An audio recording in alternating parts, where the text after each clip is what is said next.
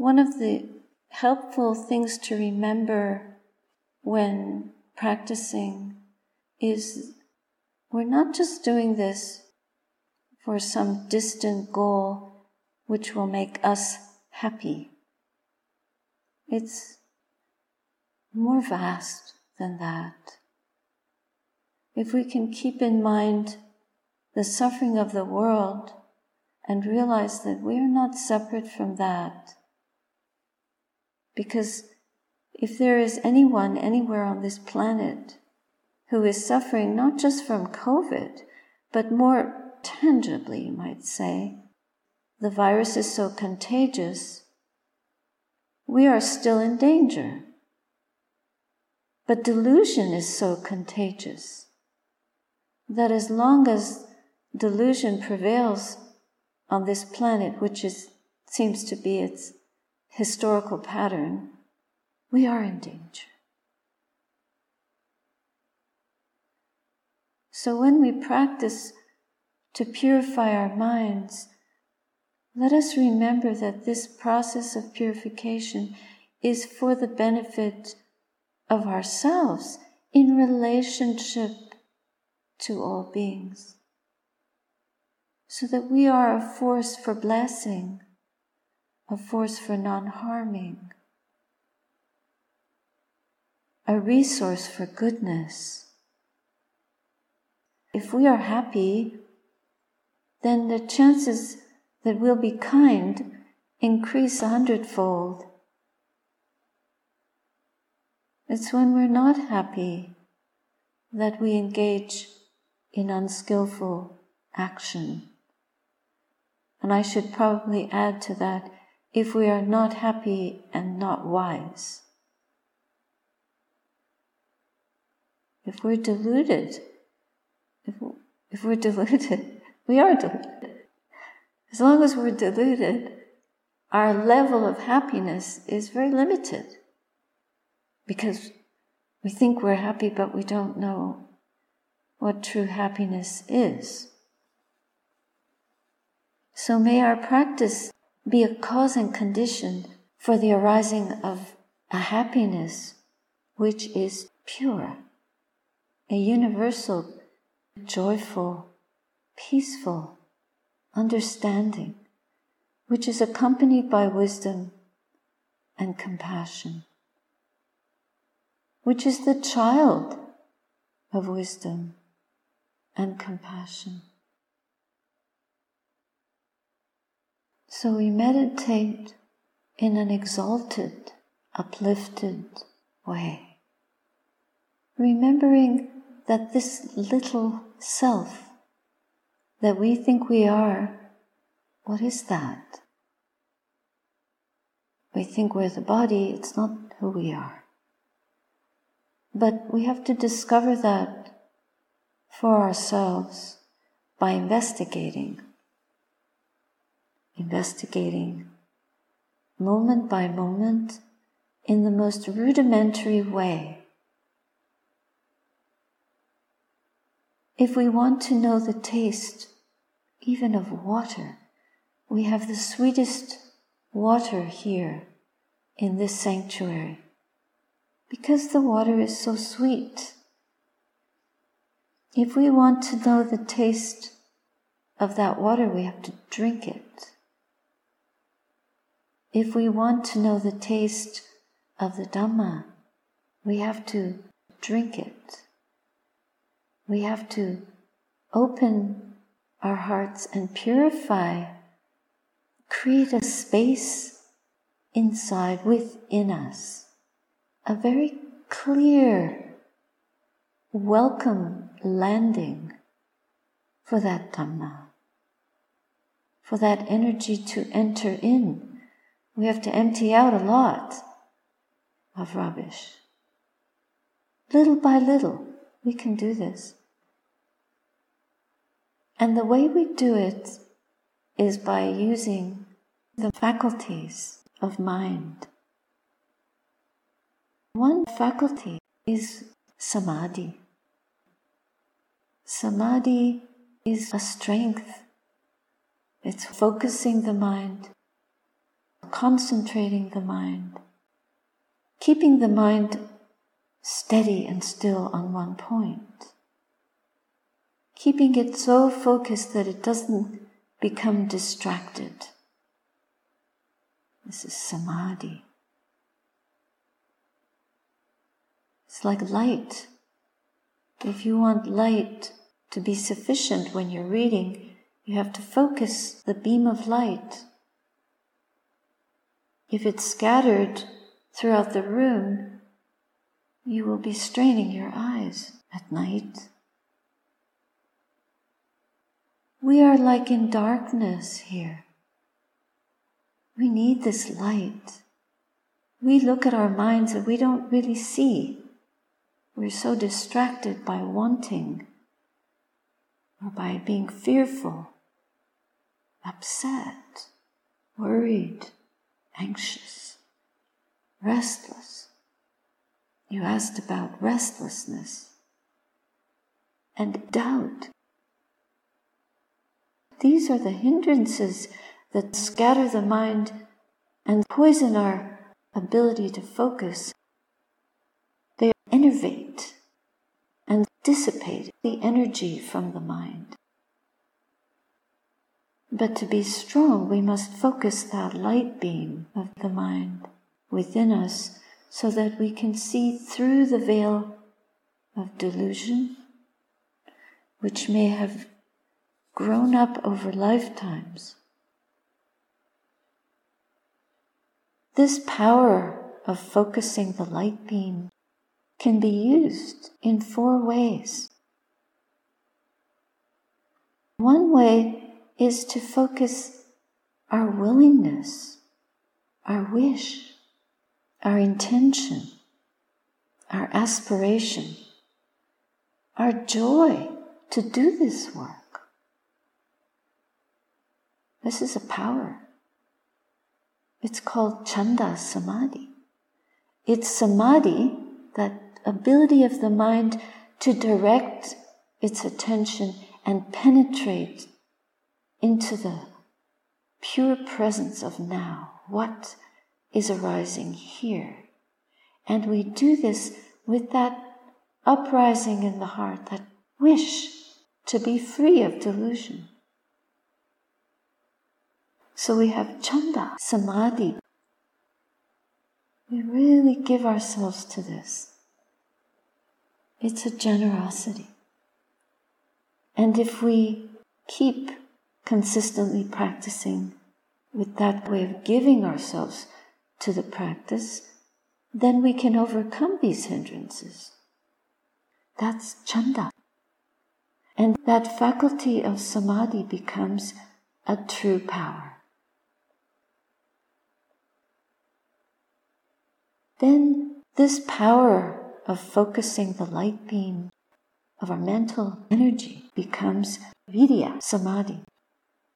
So our effort to stay present and not to let the mind wander and not to be tipped over by scattered interest or resistance or lack of energy or anxiousness or doubt all of the hindrances can conspire to feed our restlessness.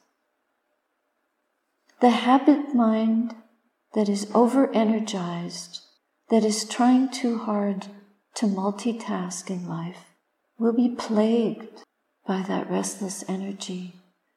So when we sit, we have to be extremely vigilant and turn up the volume on our mindfulness so that we're not jumping from thought to thought, but we're resting in awareness of the breath, resting.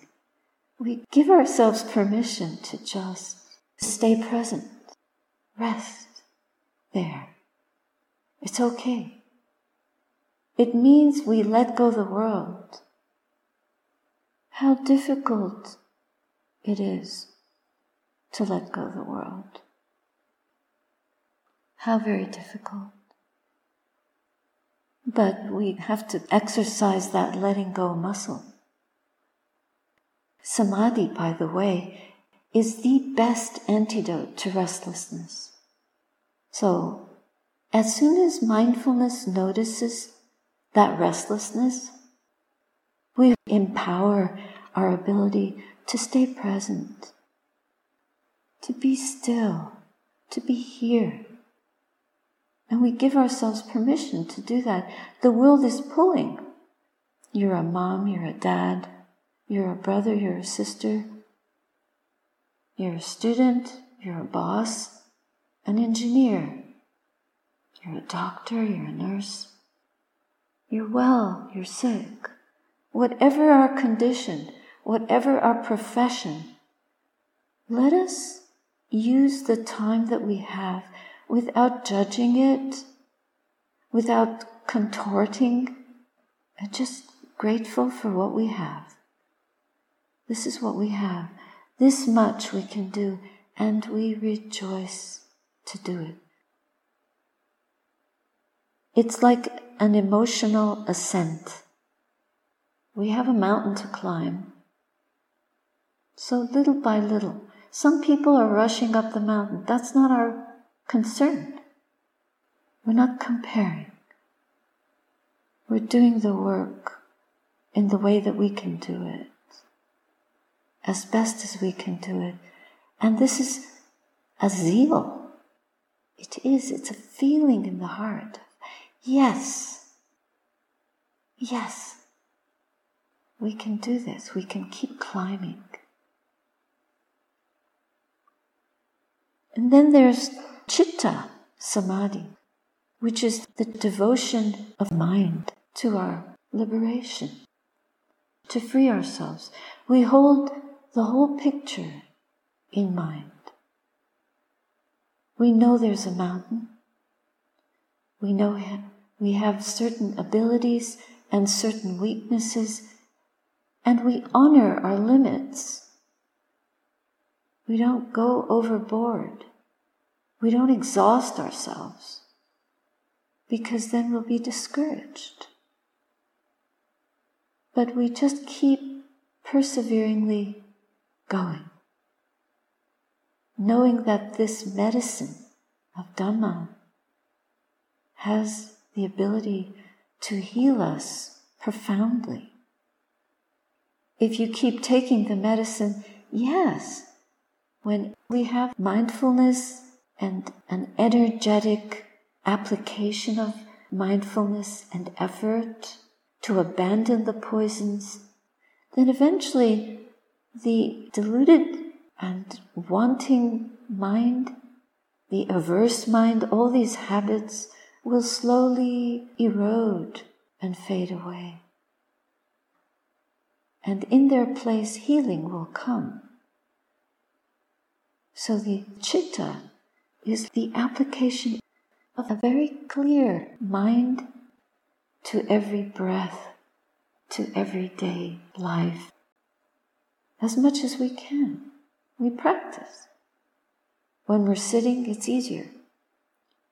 When we get up and walk around, when people come and go in life, for us it's harder. But we don't give up because we have that liberating aim in the heart. It's like a compass that keeps directing us. Like a concert master, the conductor of a concert is not playing an instrument, but is able to bring a tremendous harmony from all the players in the orchestra. By reminding them of the tempo, by holding the rhythm,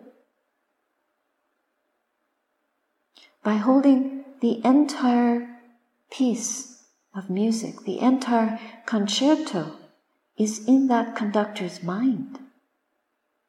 And the conductor knows when it's time to slow down, when it's time to speed up, when it's time to be quiet, when it's time to apply more energy.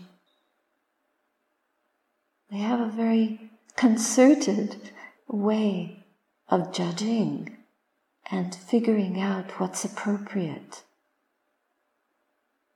So, this energy is not only at the beginning, but it's continuous. And if we flag for a while, maybe we need a rest. Just hold it lightly so that we don't break ourselves. We can crawl up the mountain, but it's better if we walk. Sometimes maybe run. If you feel that ebullience, a buoyancy, run with it. But then also rest. Mindfully, not too much. Energy and samadhi also have to be balanced. And we can't do this just through willpower, but we also do this through surrender. We surrender to the process and we understand it is a process, it's an opening. You cannot force the flower to flower. We have to keep watering it. Think of yourself as a spiritual gardener. When you're weeding, you have to be careful not to pull out the flower itself. So if you weed out the poisons in the mind too quickly, then we can completely exhaust. Remove all the soil. There'll be no place for the Dhamma to grow when we're that exhausted. Or if we're striving too hard, we become anxious that we're not getting what we need, what we want. And again, this is like a worldly taint of wanting in the wrong way. Remember, the conductor knows, the chitta knows what is needed, and we have to bow our heads to that and honor our abilities and pace ourselves and be patient, pacing and patient. This is what I meant when I said the patience of a tiger. It's that kind of energy. A tiger will sit absolutely still, sitting and waiting. You don't even know it's there. But we're not waiting with a vicious intent. We're waiting with an intention of absolute kindness, absolute compassion, and understanding what is needed.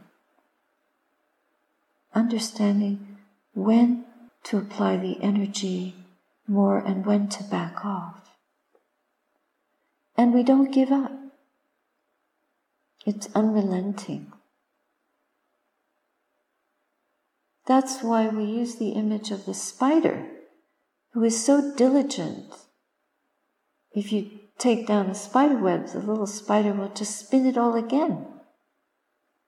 It'll keep spinning. But we're not eating prey. We're not capturing living creatures. Quite the opposite. We're trying to save life. We're spinning a web of goodness, of kindness, of gentleness, of non harming.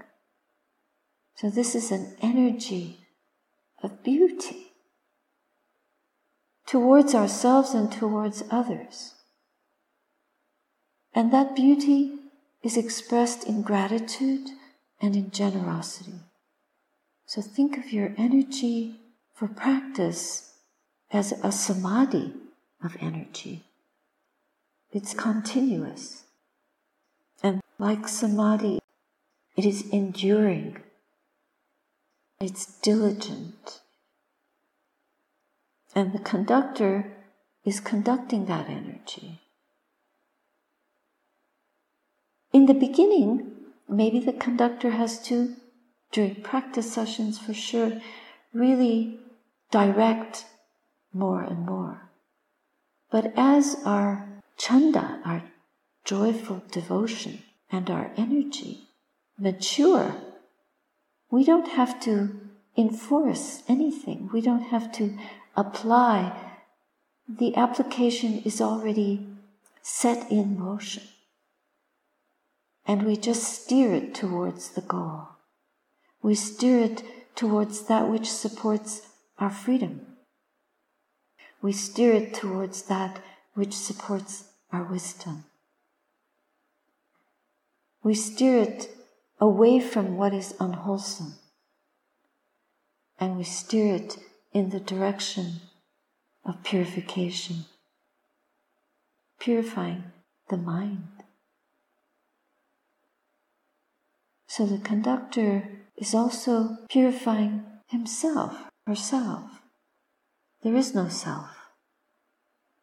But until we realize that, we have to do this work to apply a greater ability to see. This is where insight comes. So the insight into the true nature of how these processes and this application of chanda, of devotion and intention, of joy in the practice, and virya, this effort that begins and slowly matures into a river, into an ocean of seamless energy for the goal.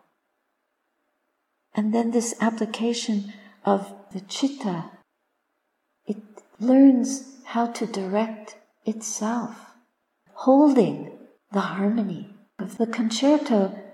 And as each player plays together as a group, they become so harmonized intuitively, they know what to do. And the conductor becomes simply a reminder. He doesn't have to hardly blink, and they perform well. So the governing of the chitta then turns towards itself and realizes what is the true nature of itself and what is the true nature of these energies, of these sounds. This is through investigation.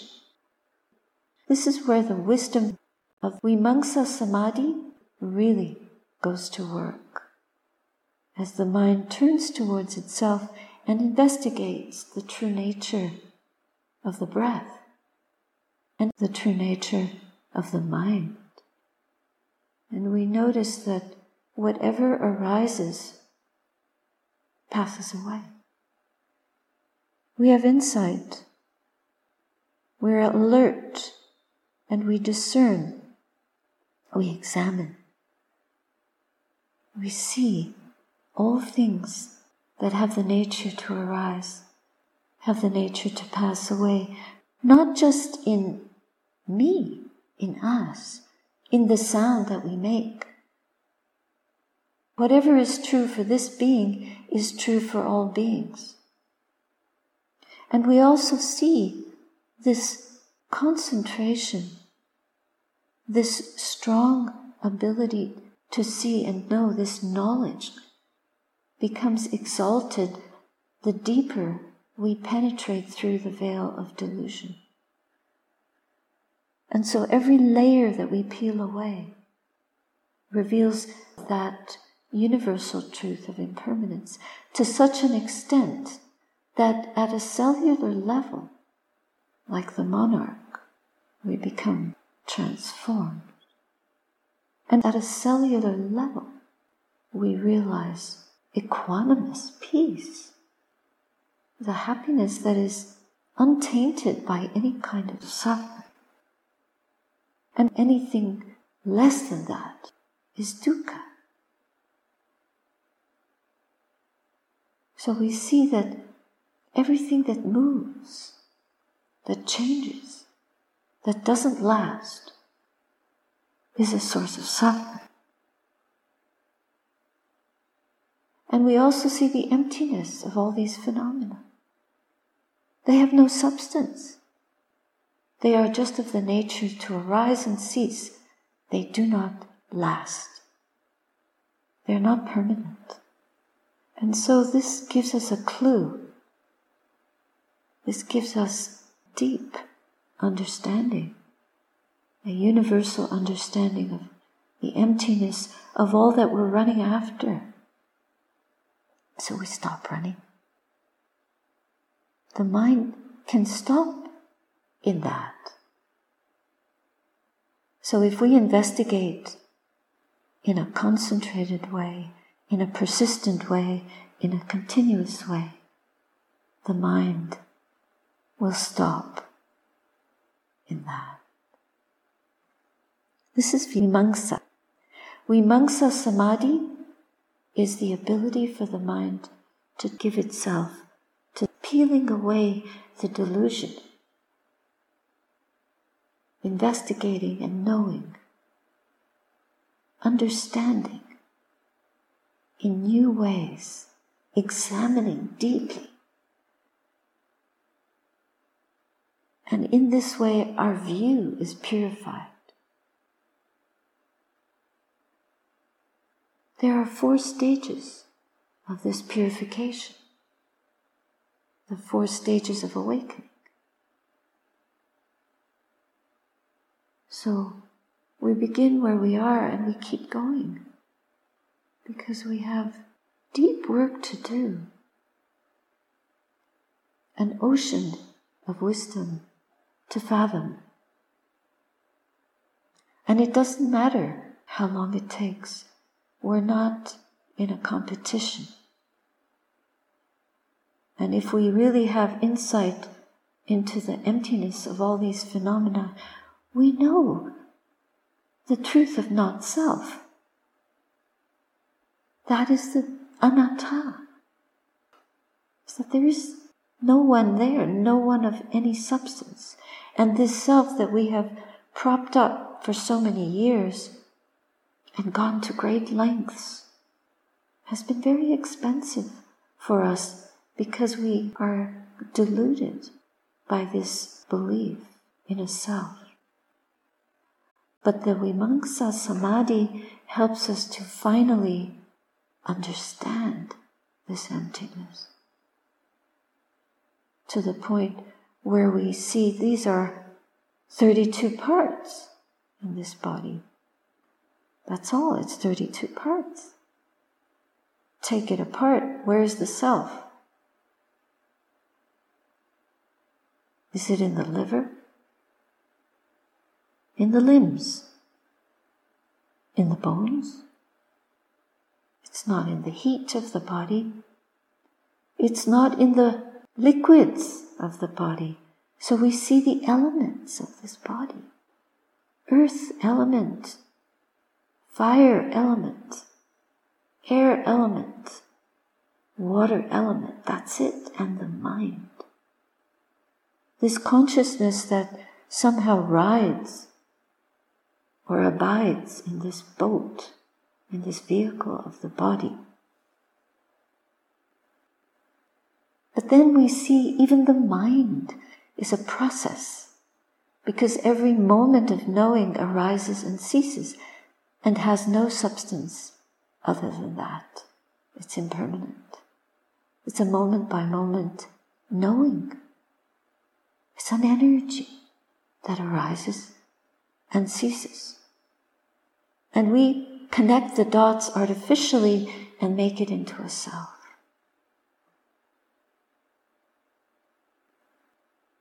These four ways of focusing and understanding and seeing and knowing and applying ourselves and developing and cultivating. These are four bases for attaining our own liberation. And we're doing it here and now. Can we just keep doing it? not give up? Can we sustain this devotion?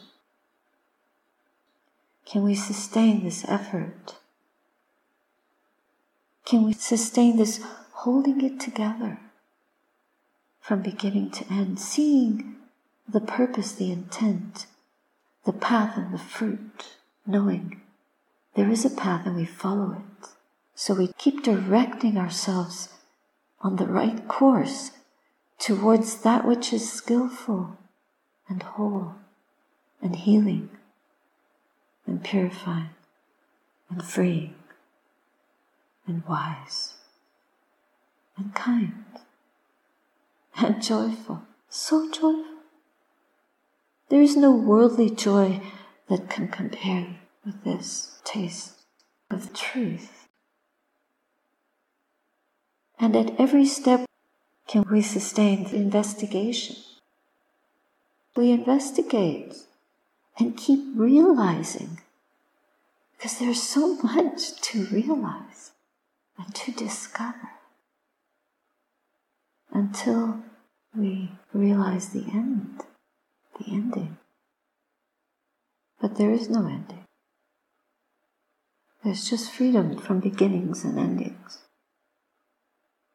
We're so afraid of endings, endings of joy, and we fear the beginnings of pain. But where this path takes us, there are no beginnings and no endings. It's just things as they are. And the simple knowing of the whole truth and nothing but the truth. So help me, Dhamma.